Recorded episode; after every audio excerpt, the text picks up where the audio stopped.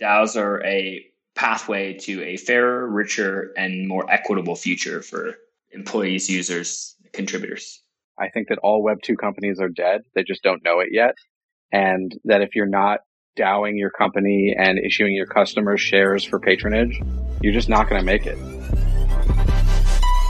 What would the world look like if decisions were made by the people for the people? DAO or Never is here to break down how DAOs are disrupting traditional power structures and transforming the way we interact. If you're ready, let's get into today's episode. Welcome to DAO or Never. This is a show to help you learn about the rapidly changing world of DAOs. You'll hear from leaders and innovators in the DAO world and discover how they've taken their passions and leveraged the power of DAOs to grow and empower their communities. Today, we are here with Josh Lapidus of Opolis, a next gen digital employment cooperative. And he serves in multiple leadership roles related to ETH Denver and is a member of Metacartel and The Rug. We're also here with Yalor Mewn, a DAO contributor to Metacartel, Logos, and many more. He's also a member of the Opolis Employment Commons. And finally, Isaac Patka, co-founder of Logos DAO, who will be facilitating a dynamic discussion today on benefits being built in the blockchain. Welcome to DAO or Never, guys. Isaac, over to you. Thank you very much for the intro, Lisa. I'm really excited to be here with uh, Joshua and, and whom I've worked with on a many projects throughout the space. Um, but something that I'm really excited to learn about more today is um, what role Opolis plays in the ecosystem. Um, I've seen you guys at a lot of conferences and talks, and I know a lot of, of users of the product. Um, but for for the uninitiated, first, Joshua, like what do people use Opolis for, and what, what role does it fill in the space? Thanks, Isaac, and thanks, Lisa. Pleasure to be here. So Opolis is a member-owned digital employment cooperative. We service pretty much anybody who earns 1099 income. In the U.S., that's people who earn pre-tax, which is, as you're listening to this, pretty much anybody who works for a DAO, because DAOs aren't generally withholding taxes and setting up the corporate structures to be able to do these things and, and offer benefits to their employees. So I would say the, the two primary things that people use Opolis for in the space are uh, one, processing crypto payroll without having to go through a centralized exchange, and two, accessing our high quality group rate benefits. So healthcare, dental insurance, vision insurance, and contributing to like a 401k, that kind of stuff. Wait, I have a question about the the part about the payroll without having to go through a centralized exchange. So, like, as somebody that I, I occasionally just get random payments from different DAOs that I'm participating in, if I were like hooked up with with Opolis, does that mean that I just does that get converted to fiat for me in some way, or does it like does it change the offboarding of those funds in some way, or is it just kind of like monitoring what I'm getting paid for? So it's not monitoring, it's an employment replacement situation. So let's say you earned enough of this sporadic income to make more than minimum wage wherever it is that you, where what state are you in? Uh, I'm in New York. New York's minimum wage is 70,000. So if you're earning more than 70,000 a year in this extracurricular pre-tax income, uh, you'd be able to use Opolis to process this payroll through us. What does this mean? So uh, we take that 70K, we divide it by 24, I don't have a calculator in front of me, so I have no idea what that equals. It's like four grand, maybe. Let's say about four thousand twice a month. You're going to get an invoice for DAI, USDC, USDT, uh, any stable coin that you've got. Um, you're going to log into your dashboard. It'll show you you have to pay four thousand USDC or four thousand whatever the stable coin is, and then you're just going to send that to us.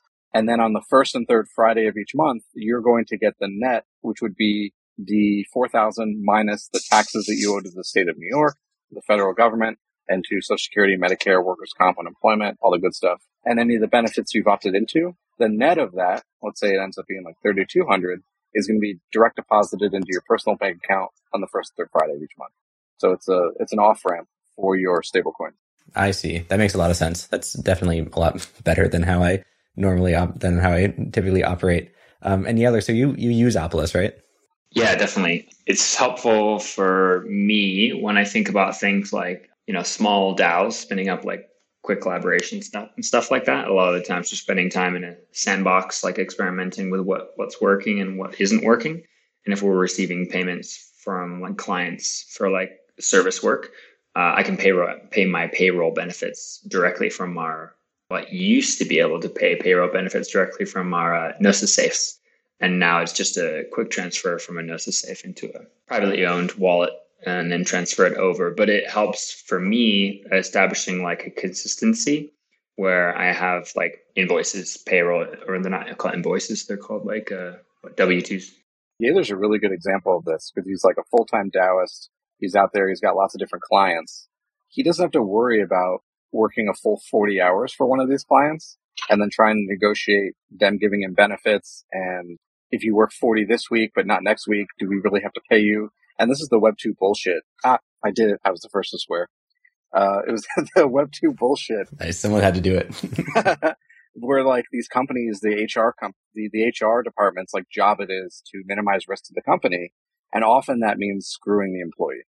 And he doesn't have that. He can, you know, 10 hours here, 10 hours there. He can do stuff for logos, Metacartel, all the other stuff. And he Or- owns or just- benefits. Or not even the freedom to be able to like work where I want to work, um, to be able to explore different projects, work on different projects, and find how they align and intersect. Like it can be this kind of like focus situation where you are held at a bit of a knife point to like "Mm, focus here. Like yeah, it's been like a few years, probably like three years, actually full time, kind of collaborating on DAOs. And like uh, for the time that I've used Opolis, it's been incredibly helpful to just like simplify the process of being like a little notification, make the payroll payment, and it's done. You know, all those things that I, because I'm not a, I'm not a savvy like reading all the paperwork kind of guy. I'm like a jump in and do things and, and start, you know, like exploring new things. Like I don't like to read the fine print. So Opolis helps me make sure I'm uh, safe and covered on those fronts.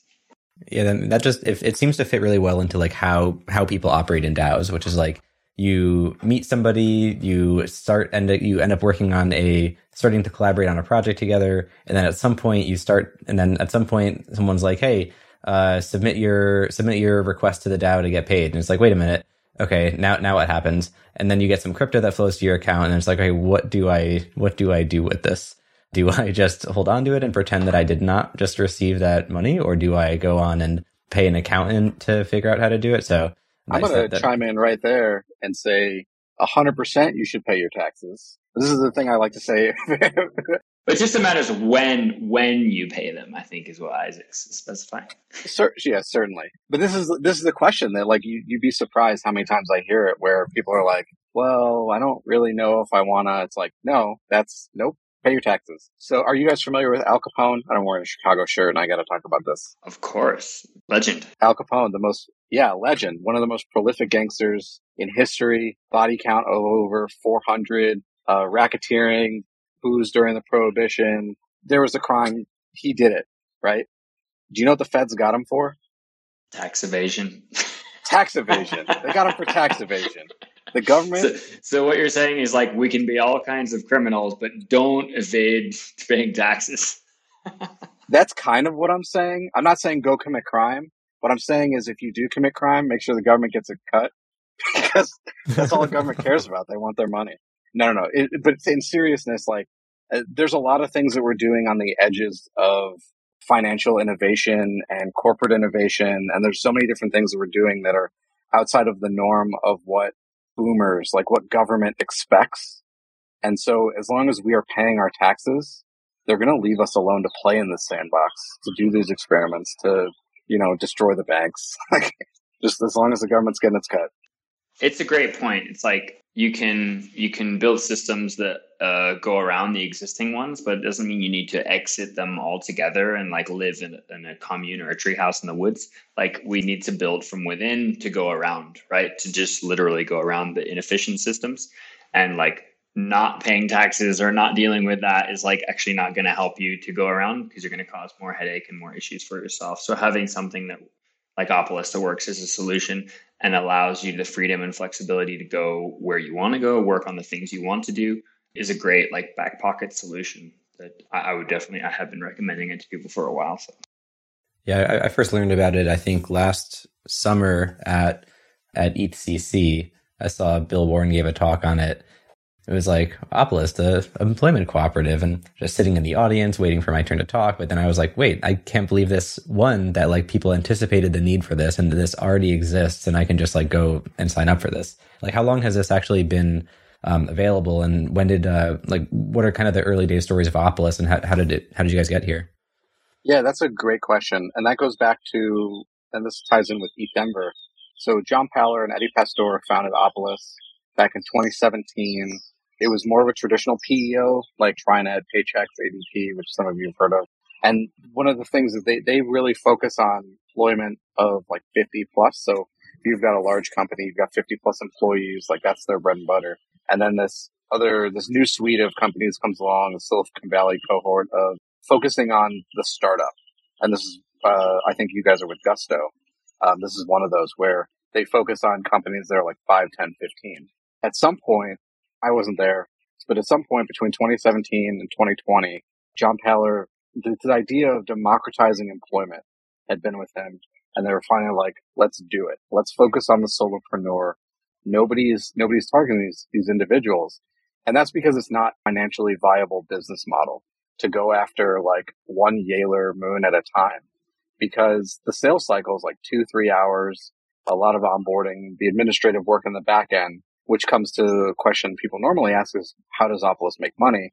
And the goal is not to make money. The goal is to grow a global public utility infrastructure for employment, completely desegregating this concept of employment from work and then empowering the self-sovereign individual to be out here and whether it's for DAOs or whether it's as a marketing consultant or a lawyer or an accountant, just to set up your own shingle and not have to get just reamed by individual brokers who are going to be charging you an arm and a leg because you don't have the group negotiating power to be an employment of 350, which is where we're at right now. And so East ETHDenver and Opolis kind of grew together back in 2018 and and this is kind of the origins of I don't know if there's a specific story you were looking for.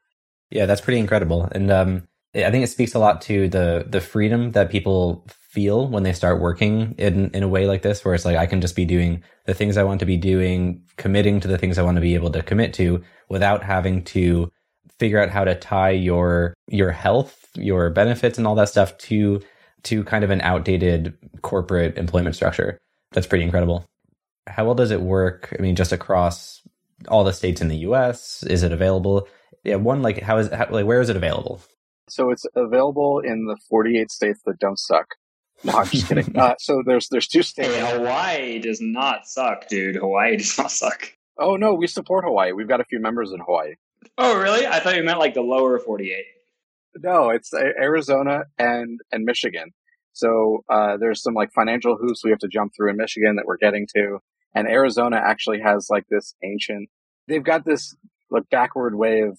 There are like certain towns where it's like we're only going to issue four liquor licenses for the whole town, uh, Arizona did that with PEOs. And so there's only a certain number of PEOs that are allowed to operate in Arizona. And that law is set to expire in 2024. So I'm like meeting with legislators and trying to get this improved. Seems like a good way to secure a monopoly. Uh, that's exactly what it was done for. The big guys throw some legislators who are 100% corrupt, just some extra money to be like, keep the new kid off our block. And so we'd have to buy an existing PEO or get the law changed. And we don't have the money to just go buy a legacy company. At least not right now. Maybe that would be a fun. Well, that's not even what we raise a DAO to buy an existing PEO in Arizona. I mean that that's a scaling path. That that could work. That could work. How much could a PEO NFT sale to buy? Well, Gusto spends like seven hundred thousand dollars a month in, in advertising. So, no, hundreds of millions of dollars is is what PEOs go for these days. I mean, maybe we could find a dying one. like a uh, Radio Shack launching its new crypto, right? Yeah, and Blockbuster just buying the like the rebrand. Are there plans to support? I mean, globally, I think the employment and, and health system is is in some ways like less messed up. But like, I'm sure that there are many things that a cooperative could help with people internationally as well. Like, are there are there plans for that? Absolutely. So we are most of the way through our Canadian expansion, as in like the the launch plans to go into Ontario and BC and probably eventually, maybe ever Quebec. They've got like a completely different set of, And that goes back to why we haven't expanded into Europe yet, which is the concept of co-employment and the concept of PEOs is, is very different. So what we do with, with Yalor, for example, is he's a co-employee of his LLC and the Employment Commons LCA, which is a Colorado cooperative. Co-employment doesn't exist everywhere. And if we were to take on a relationship like this with Yalor in France, we basically would never be able to fire him. And that's not exactly how Opolis works. Like the goal is not for you to work for us. The goal is for you to work for yourself, for you to be empowered using our rails to work for yourself, be your own boss, like negotiate your own contracts and not have to worry about the business side of doing business. We've talked to lawyers in Germany and the UK and they're like, yeah, if you employ these people, you're pretty much stuck with them until they retire. It's like, that's not, you're fundamentally not understanding what it is we're trying to build here. If the revenue from the payroll is coming from those individuals, how would that even look if you were in Europe and like you're never actually paying those people your money, you're paying them their money, right? There's just no structure. What Opolis will look like in other countries is going to be different uh, because the value proposition in the US is compliant payroll, crypto payroll, and health insurance. And in Europe, like they don't understand that Americans pay somewhere between fifteen and thirty thousand dollars a year in health insurance. It's crazy to other countries when they look at what people pay in America for health insurance. Right. Yeah. And so like we we'll have these conversations with like French teams and they just fundamentally don't understand. So we've got a couple employees in the US, some in Canada and some around the world. Like we'll lay out this is what works for your Americans. They're like, but you can't accommodate anybody else, so we can't use you. It's like, yeah, yeah, but you don't understand. Like making this available to your American contributors is a huge load off of one, your administrative burden, but also like their quality of life is improved because they're able to access these benefits. And you can issue them a stipend of three, five, five hundred dollars if you want to, but instead of not being able to access anything, we've we've been able to onboard some of these contributors that are on these distributed teams. Um, but it'd be a lot easier for our growth if Europeans could comprehend like the gravity of what it means to an American to be able to access group rate health insurance. Can somebody work for Opolis and get paid in not crypto? Yeah, absolutely. Uh, we've got realtors and psychologists and doctors, and not to say that psychologists aren't doctors, just other kinds of doctors, lawyers, CPAs, like physicians, like lots of different. That's the interesting thing about Opolis is that it actually like kind of transcends the whole like Web3 crypto native digital nomad group. Any independent worker, an artist, a musician, you know, someone who's like doing work and has different jobs and maybe has multiple jobs coming in, multiple different streams of income. It kind of brings it all together and it's like, great, this is your package that you take with you wherever you go, whatever you want to do and it maybe unites like crypto digital nomad people and like independent workers like artists we're already seeing with nfts so it's like an interesting thing where the benefits are actually like creating some um, central point of fusion for people to be able to work on the things and do the things that they care about the most without worrying about what strings are attached or what they're going to lose by switching to a different role.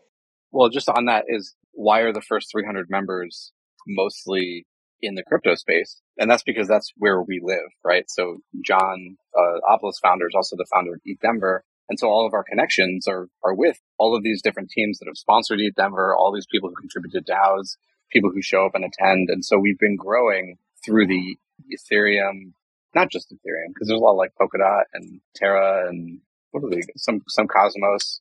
Not for long. Yeah. Hopefully they find other places in the ecosystem. There's a lot of EVM things that are hiring.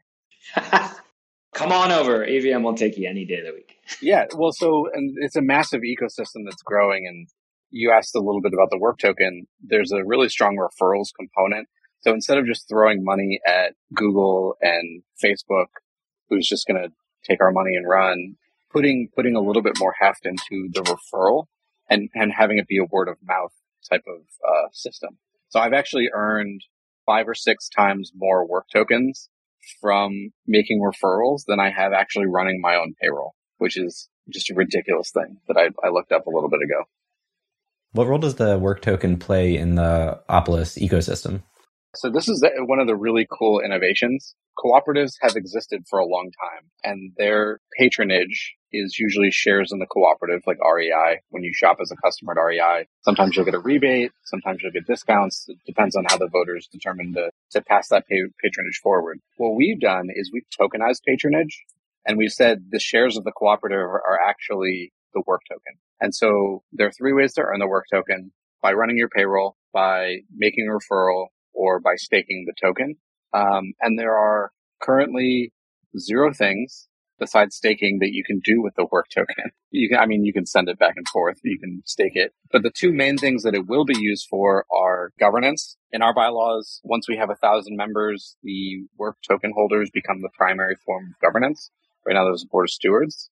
And the second one will be profit distribution or rebate. So when you earn the work token, you can stake it, you can hold it, you can sell it, whatever. There's a secondary market. If you choose to hold on to it, you'll be able to participate in profit sharing once we have profits distributed. And that'll actually be up to the work holders to determine how those profits get distributed because we estimate that there will be profits to distribute somewhere between 25 and 3, 2,500 and 3,000 members, and the members take over at 1,000. Is this like planned progressive decentralization? Is that what this looks like? Absolutely.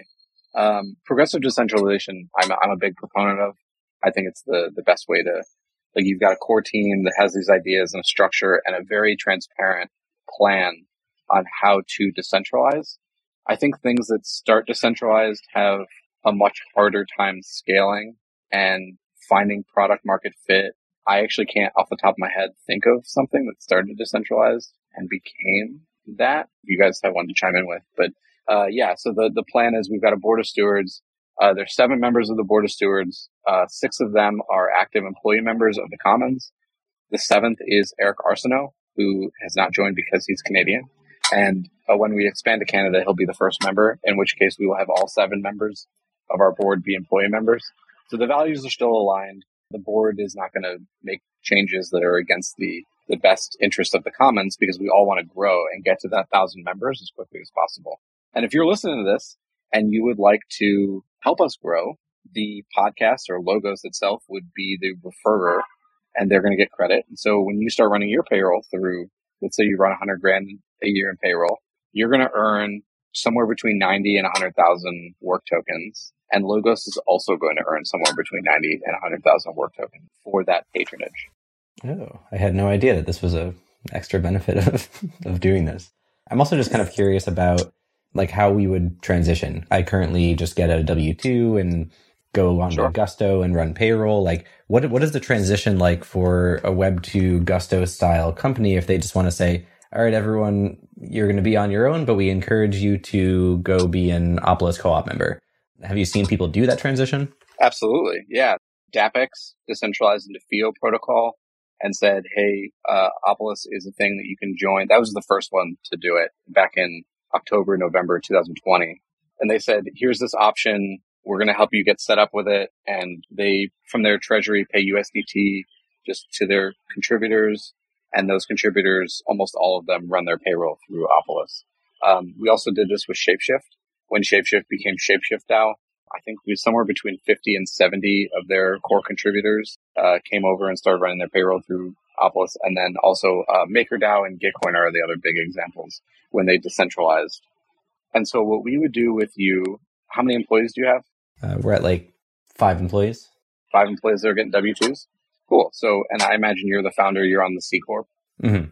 So, uh, you wouldn't have to create a new entity because uh, anyone who's an owner on the C Corp can use the C Corp as their joining entity. Your employees who are not on the C Corp, what we would do is help them set up an LLC that elects S Corp at the federal level. And that's so that they're eligible to become an employee of their own company. And what we would do is help transition them from a W-2 agreement arrangement with, with Logos to being a 1099 contractor of Logos, where they're going to invoice Logos for their, their pay. And so instead of a W-2 under their social security number, they're going to get a 1099 onto their EIN. This is their LLC's tax ID. And then what we're going to do is we're going to invoice their LLC, which we call an employment vehicle. We're going to invoice their employment vehicle for that pay or more or less, depending on whether they've got other employment or if they want to uh, re- keep some in their corporate reserve for travel or business expenses. And then we're going to issue them a W 2 through that process. So it's something that you, as the founder of Logos, would make as an option available to your employees. And then you could even subsidize their LLC formation. We could come to an agreement where we reimburse if all five of your employees make the jump to us, we would reimburse that LLC cost. That's something we can do. And Logos would be the referrer for these five employees. So all of the payroll that you're running through Gusto, well, so one, there's no, there's no service fee. So you're paying Gusto a monthly plus probably per month for each user. That goes away. I don't know if you're offering your employees benefits. Are you? Do you guys get like health insurance? Some employees use benefits. Not everyone does, but yes, some people elect to get that. Yeah. Cool. I'd, I'd be interested in seeing what those rates are and see if we uh, if we compare. Theoretically, they would be better premiums per plan by the nature of you have an employment of five. And so you have negotiated basically with a broker saying, we have five employees, give us a bulk discount. Whereas we go and say, we've got 350 employees, give us a bulk discount. And so they probably see slight improvement or a slight decrease in the premium cost, depending. You would no longer be responsible for paying payroll taxes. And so what you would want to do is increase your employees' salaries by anywhere from 12 to 17% and just give that as like cash instead of withholding. And it ends up being about the same to you. And Logos is slightly de-risked and also opens up your entire company to payroll mining. So uh, your employees are going to earn work tokens for what they process through as payroll. Logos is going to earn referral rewards uh, in the same amount that the employee is earning, uh, and then you'll all be able to stake it. And then here's the best part: Does Gusto give you shares in their company for running running payroll through Gusto? Not that I'm aware of. No, they don't. They absolutely do not. It's a Web two company, but you'll be earning the work token, which you'll be able to stake, which will then give you rights to profit sharing when we have profits to distribute. Nice. We're we're also working on figuring out how to update the whole corporate structure to be more more co-op like in, in, general. Also interested in learning from you on that. Perhaps we perhaps that's a whole other topic of like how to actually form a DAO as a co-op, which seems to fit so much better than all these DAOs I see out there, which are like slap an LLC on it and then start struggling with like the fact that they chose an LLC. Yeah, I'd want to um, reserve the bulk of that topic for if like you wanted to have like Yev and Bill on. They would be great hosts if I could recommend them to talk about the Colorado cooperative framework and how it fits nicely with DAOs and like when it should be used, when it's maybe not a good fit. But I'll, I'll just say that uh, Colorado is the Delaware of co-ops. So you don't have to have any like relationship to Colorado to set up a Colorado cooperative. The same way you don't have to live in Delaware to have a Delaware Corp. It's a it's a really good flexible structure that is more in line with what DAOs are and the ethos of DAOs rather than this Wyoming law, which tries to take a DAO and shove it into a LLC hole, which is another really interesting topic of like taxonomy. The, the Wyoming DAOs are no longer DAOs because they're not centralized or autonomous. They have to have this like key man, this controller who signs on the dotted line on behalf of DAOs, which then makes it not a DAO, but we've legally defined a Wyoming DAO as a DAO. That's how definitions work. So it's just a really interesting topic to, to deep dive into, but we don't have to get into that now. Yeah. Something else that I'm curious about is once you go from say 300 something co-op members to 10,000 to say like you're the size of Amazon, you're like a million people, like what do you anticipate the collective negotiation, but I mean other impacts that are going to happen like once there's just a massive amount of people all working for the same co-op? This is a great question, and I love that you phrased it as inevitable and not a what if. It's like this is when this happens. I, I want to get into the micro first of like this concept of guilds, which is where uh, smaller groups within a co-op can kind of break off and have a different class of benefits. And so the negotiating power of the overall will continue to get bigger but there will be certain groups that will want to break off to be able to offer different sorts of benefits that wouldn't impact the collective. So, for example, drivers would want a different set of insurances than real estate agents. And we have a growing number of clergy who are joining the platform, uh, which is really cool because there's a lot of independent clergy. One of my good friends' dads a rabbi, and he kind of started this trend of rabbis joining. And rabbis have something called, well, all clergy have clergy insurance, which is not something that anybody else needs. And so once we have a certain number of clergy, uh, we can actually offer that as a benefit inside of the payroll process without affecting rideshare drivers or construction workers. And so inside of all of these different employment classifications is also different workers' compensation. And so each of these different administrative codes will probably end up being in different guilds. And so as we grow, different admin codes will be able to scale separate of the other. The negotiating power at scale for all of these combined is going to be just fantastic. Basically writing our own ticket of, well, one being, being self-insured and, and writing these kind of our own, our own path forward. Yeah. And reducing. Yeah. We're this web two, web three bridge where we have to, we're completely grounded in web two foundation, but with web three values. And so we're able to offer web three people web two benefits. And eventually once we are at scale and, you know, series A, series B, we've got enough money to kind of write our own show. The sky is the limit. And like, if you can dream it, we can build it. And so I don't want to like box us into this is what it's going to look like in five, ten years. Cause I have no idea what it's going to look like in five. I don't know what our company, our logos, our, our DAOs, like, what is the Bufficorn Buidl Brigade going to look like in two years? Yeah. Um, something that I was imagining as you're talking about that is given that it's a DAO, let's imagine that I okay, well, I've got a bunch of kind of wacky ideas, but one is like we now have a DAO of people that elect to create a decentralized social security where even like once you leave the co-op, maybe you have some sort of like benefits or, or maybe that's the work token. Like maybe that's the role that the work token takes. UBI is something that I think about. Like I was a, I was a Yang fan, loved the concept of UBI. Crypto really makes these things possible. We met with a, a team that's doing like pensions for like is like crypto pensions. You pay in as part of your paycheck and then 10, 15, 20 years later, everyone's drawing from this. It's, it's absolutely possible. We mm-hmm. could become our own bank.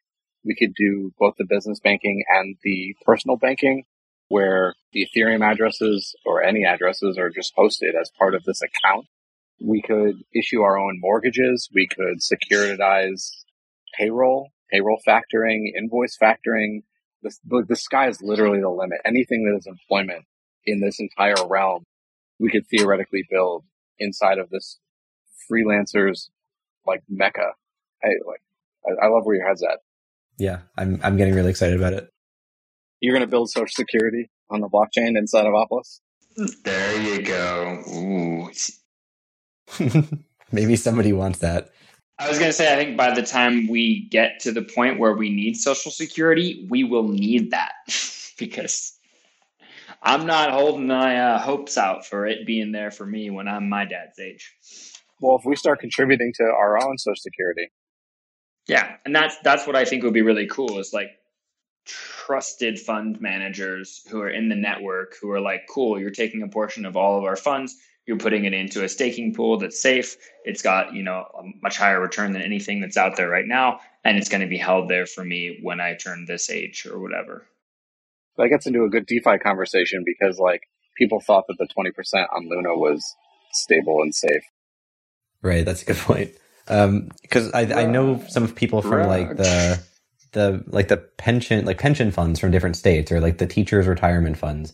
And they, it's like these individuals that are in charge of going around and like investing the all of the money of like the employees of a specific state into various like hedge funds or or typically like not super risky investments. Oh, but you also watch Billions? Um, was that a Billions theme? yeah, that's one of the things. I mean, the guy runs a hedge fund and he has to talk to the head of the like firefighters union, who's in charge of their pension plan. That's like a, a theme from one of the earlier seasons. I mean, just yeah, imagine if we had the ability to uh, elect a different form of, of investing for like a portion of our earnings um, through a co-op like this. I would just I would just find that very appealing. There's an interesting like I just want to add here that there was a, a call somebody tried to sell me on like a fiduciary thing where it's like we're money managers and so you could put your money with us and like we have a financial a fiduciary responsibility to like doing the best investments and I was like, so do you guys do crypto? Anything? he's like, no, we can't do that. I was like, so by definition, you are not exposing me to the assets that are the least risky because you're exposing me to cash, which is being defl- inflated at 8 to 12%. So you're automatically losing me more than you're charging me in addition to losing this money. It's like, yeah, I see what you're saying, but we can't do that yet. And so like the fiduciary responsibility would be to leave the dollar and get into crypto, that's not a thing that's possible under current laws. Yeah. As we wrap up, I just want to make it very clear how people, if they want to become a member of the Opolis co-op, like where do people go to learn more about it? Um, I'm going to schedule some more time with you after this to figure out how to do our own transformation. How would somebody, let's say, that is getting paid by DAOs or just is a freelancer in Web two, what like what are their first steps? Yeah, the best place to go would be to uh, commons.opolis.co. There's a link that we can drop if you have a company that you need to form. Um, if you already have a company, you can just go to commons.opolis.co, start filling out your stuff. Um, if you'd like to book a meeting with one of the membership stewards uh, or me, you can drop the Calendly link in there. Calendly.com slash zero x Joshua. Feel free to book some time with me. I think you can pretty much get a hold of these guys anywhere on Twitter. oh, all of my DMs are open. Clearly, there is a lot of disruptive potential here, and you guys are really leveraging um, the power of DAOs to create um, a more democratized workforce and creating incredible benefits for the next generation. So, if you could just share your perspective on the future of DAOs, um, or give us one word, one final thought, what would that be? DAOs are a pathway to a fairer, richer, and more equitable future for employees, users, contributors. I think that all Web2 companies are dead. They just don't know it yet. And that if you're not dowing your company and issuing your customers shares for patronage, you're just not going to make it. Hope you enjoyed today's episode of DAO or Never.